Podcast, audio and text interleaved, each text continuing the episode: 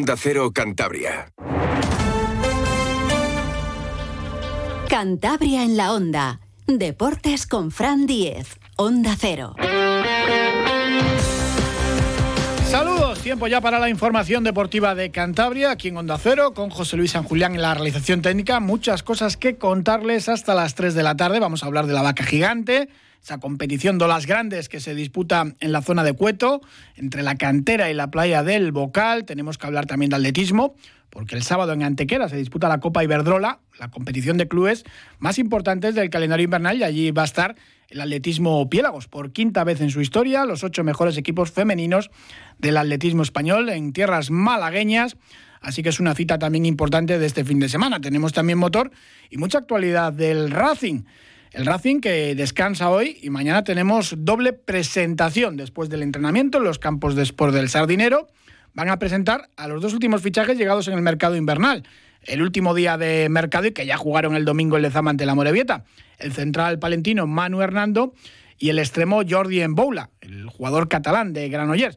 También hablará el director deportivo Miquel Martija para hacer balance del mercado de invierno, que ya lo comentábamos aquí al terminar esa ventana de contrataciones.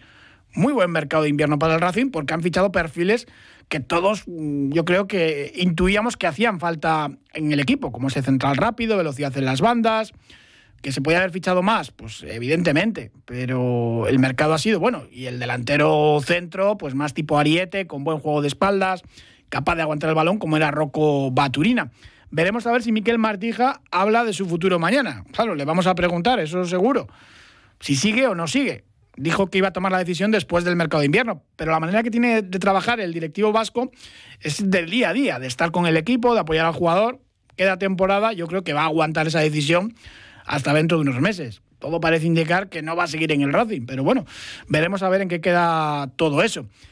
Y por otra parte, partidazo el sábado por la noche, horario de llenar el estadio. Ayer en seis horas, el Racing despachó las taquillas, más de 1.600 entradas. Ojo que piensan incluso que puede haber lleno, por lo menos en cuanto a ventas. Luego ya saben que faltan abonados que no acuden al partido, pero sábado por la noche, uno de los grandes equipos. Todo el mundo nos acordamos de aquella promoción de ascenso a Primera División, aquel Racing Español con Michel Pineda, con Mutiu, con Setién. Va a ser un partido pues eh, precioso. Ya están totalmente acondicionadas las dos, eh, tribuna principal y tribuna central, totalmente de verdes. Queda ahora la zona de la Gradona con nuevos asientos también verdes y el estadio que va pues mejorando poco a poco está que se cae en muchos aspectos, pero ya la imagen es otra. Para ese encuentro también, para ese Racing Español del sábado, va a estar la nueva U televisiva digital.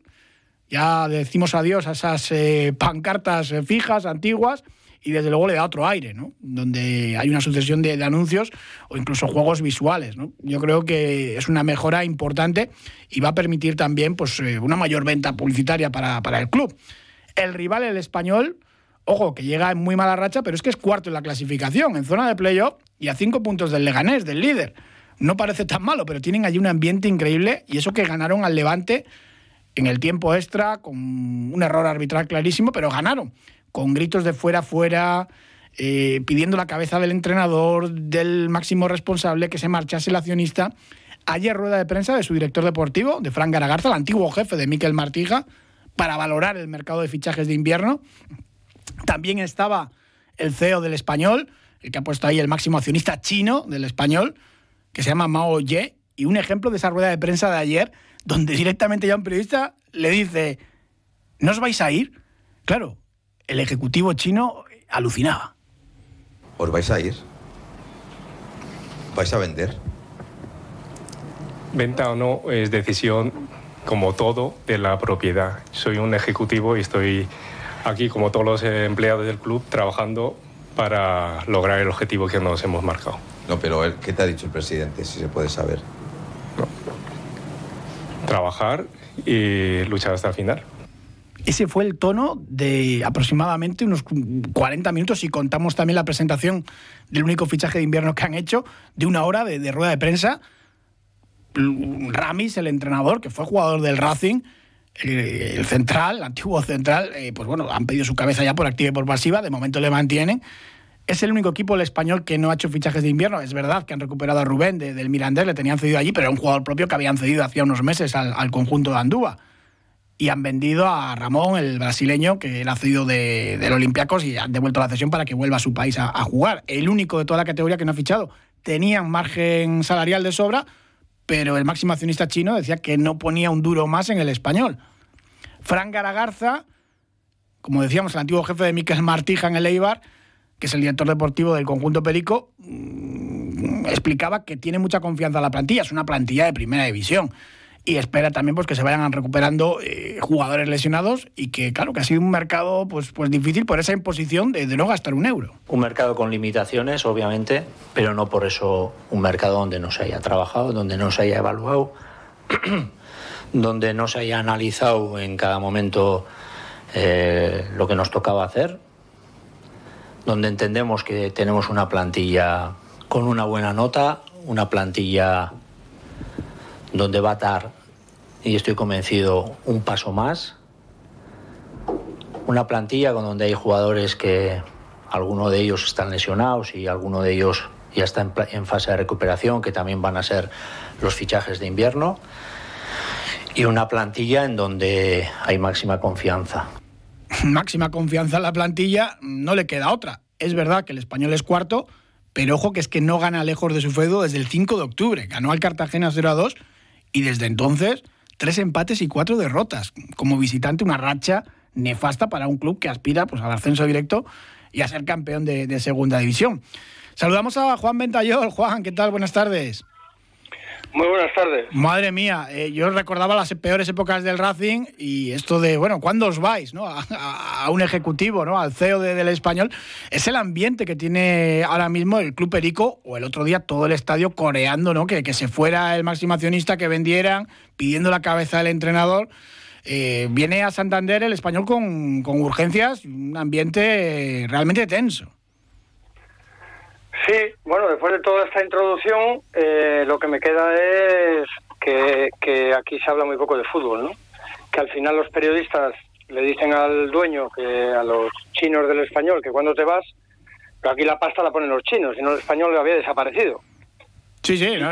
Dicho, esto, dicho esto, eh, bueno, pues el español viene con muchos problemas, el español está a nada de plaza de ascenso y están pidiendo la dimisión del segundo entrenador que llevan en la temporada y con muchísimas urgencias. Eh, yo creo que es un momento propicio para que el Racing, después de la tranquilidad que dan los tres puntos del domingo, que había que conseguir sí o sí, de la manera que fuese, pues bueno, pues creo que el Racing puede ser el Racing de, de noviembre, de diciembre, que sea capaz de competirle a uno de los grandes y, y que además no es que sea capaz de competirle, sino que, que pueda ganarle, creo yo. Mm, sí, esto de pedir que se vaya el máximo accionista, yo por ejemplo también aquí ha pasado de una manera más eh, minoritaria con, con, el grupo Pitman en la última etapa, ¿y quién pone el dinero? Eso me parece un poco también, tal y como está montado ahora mismo el fútbol con las sociedades anónimas deportivas, que fue un error en su momento, el Racing fue la primera sociedad anónima deportiva que hubo en España y no mejoró el fútbol, ni las deudas, ni mucho menos. Ahora con los controles eh, de topes salariales y demás,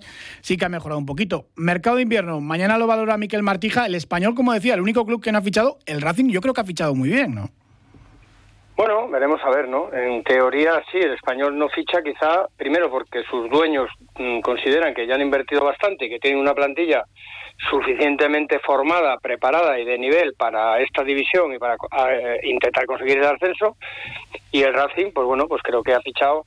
Eh, a ver, es que eh, se puede confundir, ¿no? El, el, bien con el conocido. Quiero decir, si fichas ahora al, al francés que juega en Grecia, que no sé dónde, que tal, que te lo vende la prensa como no sé quién, pero no le conoces, pues puedes opinar equivocadamente, ¿no? Aquí creo que no nos equivocamos. Conocemos a Mano Hernando, un futbolista que sabemos dónde venía, que estuvo aquí, que sabemos lo que puede aportar y que creo que es un buen fichaje.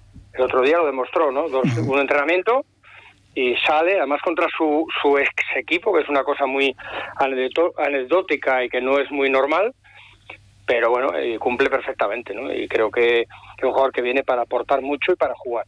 Sí, más fichajes por perfil, ¿no? De, quizás que detectábamos que podían hacer falta, ¿no? Bueno, llevamos mucho tiempo pidiendo ese futbolista que sea un poco el, eje del equipo, ¿no?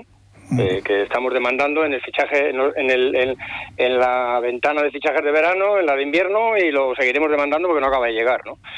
Pero sí, es un perfil que se pedía y, veremos a ver, ¿no? Creo que en el momento lo va a tener fácil porque si ya el domingo jugó, pues el domingo siguiente, imagino que con la baja de Germán, eh, pues, pues lo volverá a hacer y viene para ser titular. Jordi Boula lo conocemos, esperemos que el embola lo, eh, que dejó lo, entrever fue que viene eh, rápido, que viene como acabó aquí, y bueno, a ver si es el embola de la primera vuelta o es el embola de la segunda.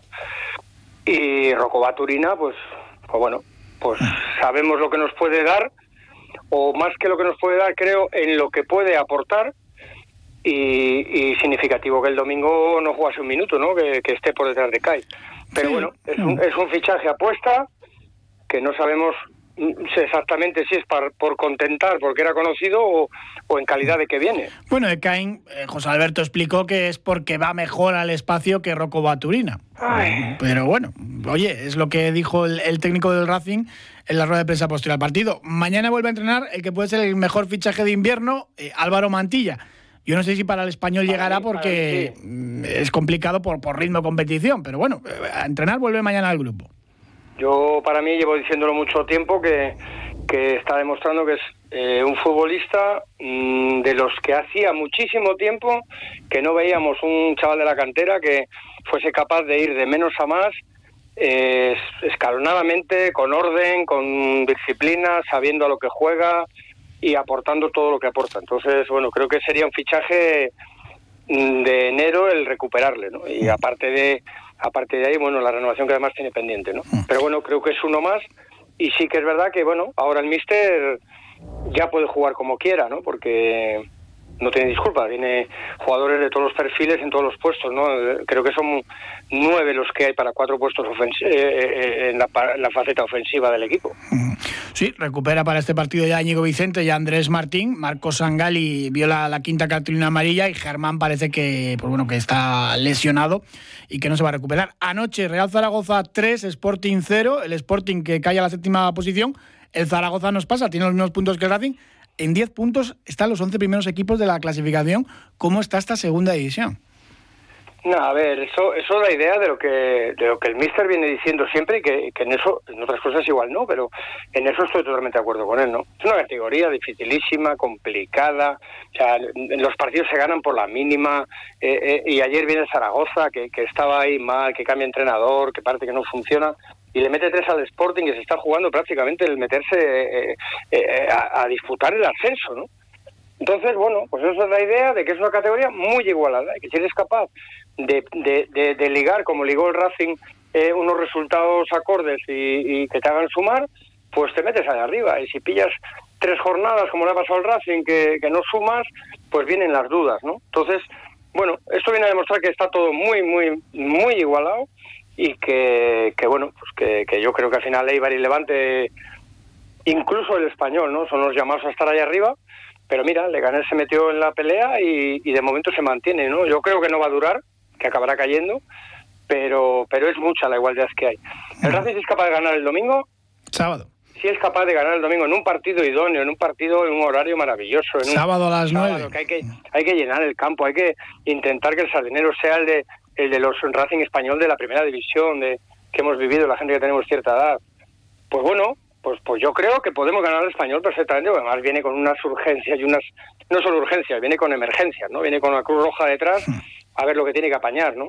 Entonces, si somos capaces de, de, jugar tranquilos, que no tenemos esa presión y que sumamos tres puntos, bueno, pues nos puede hacer soñar otra vez con, con, yo no pido más, ¿no? Con, intentar estar hasta el final luchando por la sexta plaza que permita al Racing jugar un partido, o perdón, una eliminatoria doble partido en la que creo que el Racing es un equipo muy, muy difícil de superar. El Racing ahora mismo, recuerdo, es un décimo a cuatro puntos de Leche, que es sexto, primera plaza de playoff, y con once de colchón respecto al Villarreal B, que está en descenso, es el primer equipo en descenso, mm, dentro de esa igualdad tremenda que hablamos en la zona de arriba. Hombre, a ver, yo creo que hablar ahora mismo, hablar de descenso, pues, hombre, me parece que es, pues es una hipérbole, ¿no? Yo, yo, eh, yo entiendo que vosotros tenéis que hablar de todo, pero yo como entrenador considero que hablar de descenso ahora mismo, vamos, está muy lejos de la realidad de lo que es el club. Hmm. Incluso ese objetivo de 50 puntos que decimos todos, de, sí, sí, hay que conseguir 50 puntos y luego ya pensar en más. A ver, bueno, yo eso de los 50, los 48, los 52, eh, bueno, pues sí, más o menos es como el calendario de zaragozano, que vale igual para todos los años, que te pone lo mismo. La gente que le compra todos los años siempre pone lo mismo en todos, ¿no? En agosto va a hacer calor, entonces no falla, ¿no? Con 50 puntos, pues serán 51 o 48, pero sí, en torno a... Yo creo que el Racing, mm, eh, eh, vamos, no es que lo crea yo, es que sería un auténtico desastre que el Racing tuviese problemas de descenso, ¿no? Porque significaría algo muy raro mm. Que consigas los puntos en la primera vuelta y que la segunda cuando te refuerzas no los consigues, ¿no? Entonces, bueno, yo, yo quiero tener tranquilidad, le quiero dar un margen de confianza al equipo porque me ha demostrado que con confianza el equipo puede y a partir de ahí, pues intentar que con la mejora que suponen los refuerzos, el Racing sea capaz de, yo no digo que, que vaya a luchar por el ascenso, pero que sea capaz de volvernos a ilusionar con esa sexta plaza que sería, pues eso, esa eliminatoria que nos recuerde las eliminatorias de Copa famosas, ¿no? De hace muchos años. O aquella promoción de ascenso con el español. Juan Ventayol, muchísimas gracias como siempre. Gracias a vosotros, hasta luego. Hemos conocido también hoy un nuevo horario, el Racing de Ferrol, Racing que se va a jugar el sábado 2 de marzo a las 4 y cuarto. Nos ha dado ahora con los horarios estos de primera hora de la tarde, porque el Racing Leganés también es el sábado 24 a las 4 y cuarto, la salida a Albacete es domingo a las 2 y el partido de este fin de semana, sábado a las 9 de la noche, en los campos Los Pueblos y Racing Español. Un alto y hablamos de surf y de la vaca gigante.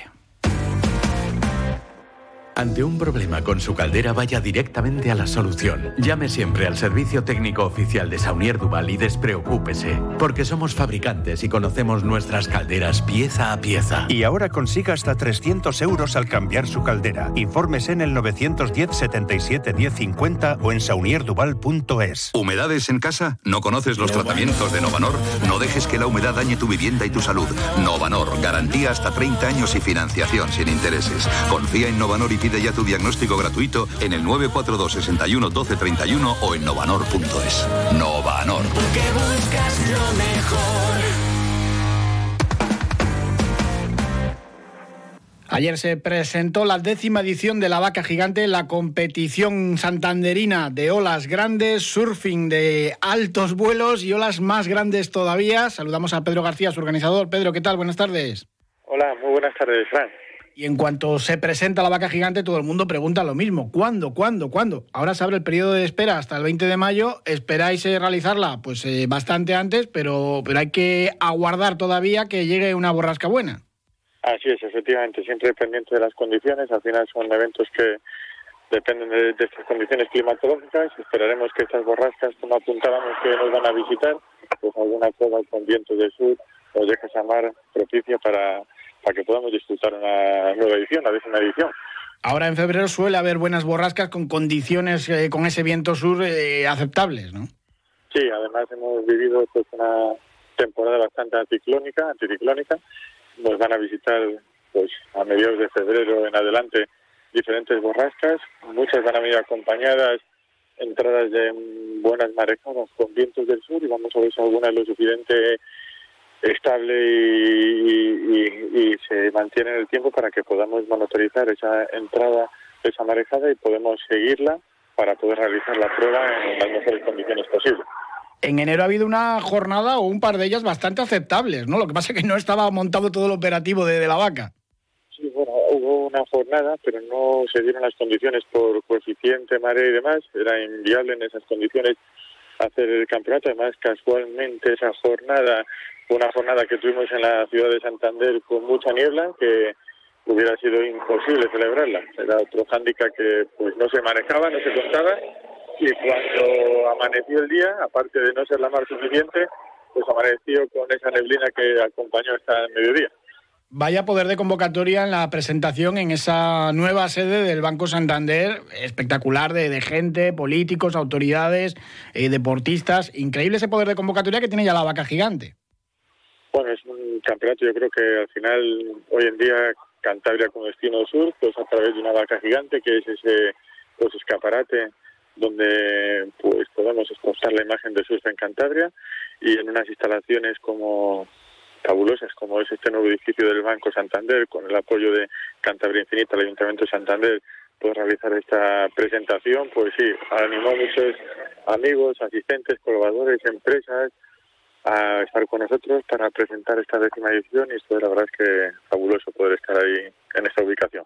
Habéis encargado un estudio a una empresa madrileña sobre el número de impactos que tuvo la vaca gigante, la novena edición, 19 millones contando pues eh, redes sociales o cuando se han emitido las imágenes de la vaca en, muchos informativos nacionales de televisión, en medios tradicionales. Así es, contrastamos con diferentes empresas, una en concreto Marra Media y otra Cantar Media, una en Madrid y otra en Barcelona, para cotejar estos informes y estos números, y así es, 19 millones de impactos en la última edición en televisión, con las reiteradas repeticiones en diferentes informativos y teledeporte. La verdad es que asombrosos los números que cada edición deja la vaca y cada año superándose. Esperamos que este año, si sean las condiciones, podamos superar ese número y poder poner nuevamente Santander y Cantabria en primera plana. No hay muchos surfistas de olas grandes en, todo el mundo y hay confirmados pues algunos de los más importantes que tenemos en el planeta. Sí, tenemos un listado que, independiente de los cántabros que juegan en casa, que son pues, pues valedores a ese campeonato, como fue Nano Rigo, el actual campeón de España y ganador de última edición. También un Juan Díaz que fue campeón de España en el 2022 en Galicia. Un Sergio García también de San Vicente la Marquera, tercero España en el 2019. Oscar Gómez Ibar, descubridor pionero de la ola, pues hay un nutrido número de cántabros que van a estar acompañados de un pues elenco de surfistas internacionales como Nick Lamb, californiano, que viene del, del, del hermanamiento con el buey, además de Lucas Chumbo, ganador del, del Tudor, Nazaré y Vinicius, y una participación femenina, Laura Coviella, eh, Katie Shannon Mediclear, que van a hacer un cartel espectacular para Vaca Gigante las condiciones de este año pues han sido bastante extrañas. Al final la vaca gigante va a ser eh, la única prueba en España de olas grandes y en Europa pues, eh, pues junto con, con Nazaré, ¿no? Así es, es la única prueba que se va a poder celebrar pues en Europa, en el viejo continente, y es un orgullo que podamos estar al, frente de ella para posicionar el nombre de Cantabria. Y ahora estos días de reunión en reunión y todo ya pues en ritmo frenético para tenerlo todo listo para cuando lleguen las buenas condiciones. Así es, ahora mismo entramos en una y a una velocidad vertiginosa que además de la vaca estamos con la preparación de la OA2 Fusion en Santa Cruz de Betana, Santander y Alto Campo. Esa ya es en marzo, otra prueba también única que tenemos aquí en nuestra comunidad autónoma. Pues Pedro García, muchas gracias y te dejamos descender esa ola de manera vertiginosa. A ti, Fran, muchas gracias. Gracias.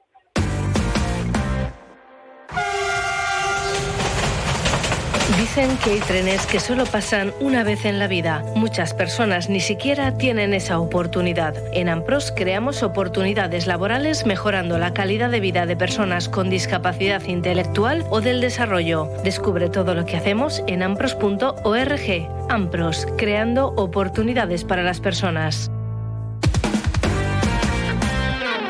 Hablamos ahora de atletismo porque el sábado en Antequera, en Málaga, se disputa la Copa Iberdrola, la competición de clubes más importantes del calendario de invierno, y allí tenemos al atletismo Piélagos que va a participar, el Club Atletismo de Piélagos, por quinta vez en su historia, lo que da una idea también de lo complicadísimo que es clasificarse para esta cita. Saludamos a Raúl González, que es el delegado del equipo. ¿Qué tal, Raúl? Buenas tardes. Hola, buenas tardes. ¿Qué tal vais a llegar el sábado a Antequera? Hombre, vamos a llegar muy bien vamos a llevar muy motivadas y con ganas de hacer un buen papel. Mm. Un buen papel y volver al élite del atletismo de pista cubierta. Yo no sé si os marcáis como objetivo superar la mejor clasificación histórica de, del Piélagos. Es complicado porque hubo dos eh, quintos puestos y dos sextos. Sí, así es. Va a estar complicado, pero bueno, mm, lo vamos a intentar, lo vamos a intentar.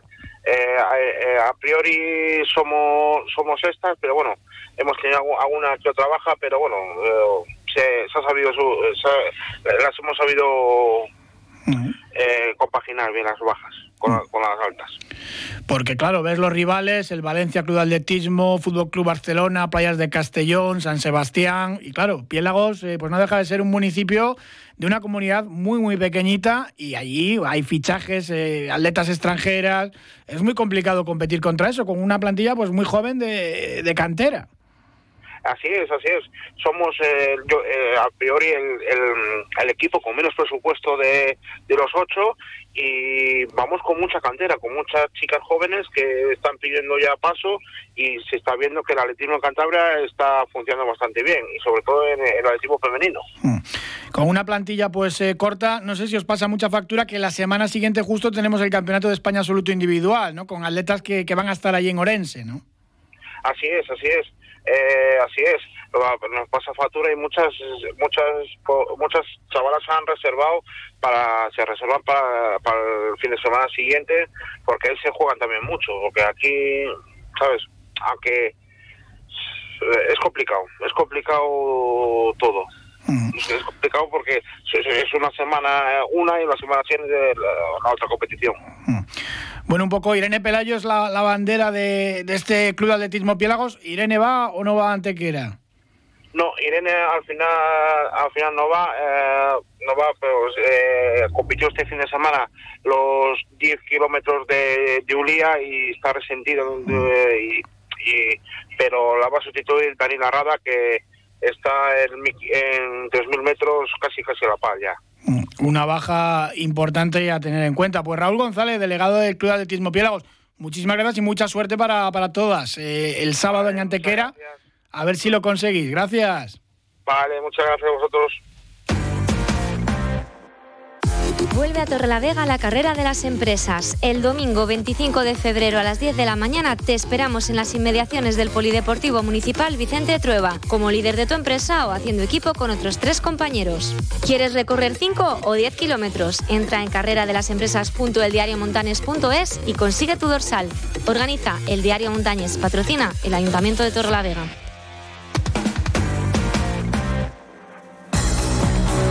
Terminamos con la actualidad del mundo del motor. Marcelo Carbone, buenas tardes. Muy buenas tardes, Fran. Ya tenemos confirmación de las dos citas del Mundial que va a correr Dani Sordo.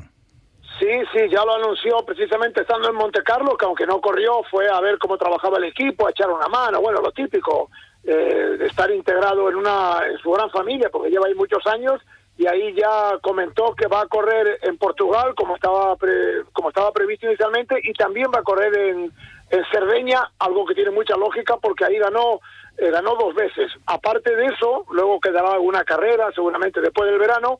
Aparte de eso, Hyundai Canarias está viendo la posibilidad de que Dani pudiera correr con el eh, con el coche oficial eh, en, en, Canarias, pero con el coche oficial de el R5, digamos el R2 que está compitiendo ahora en el Mundial.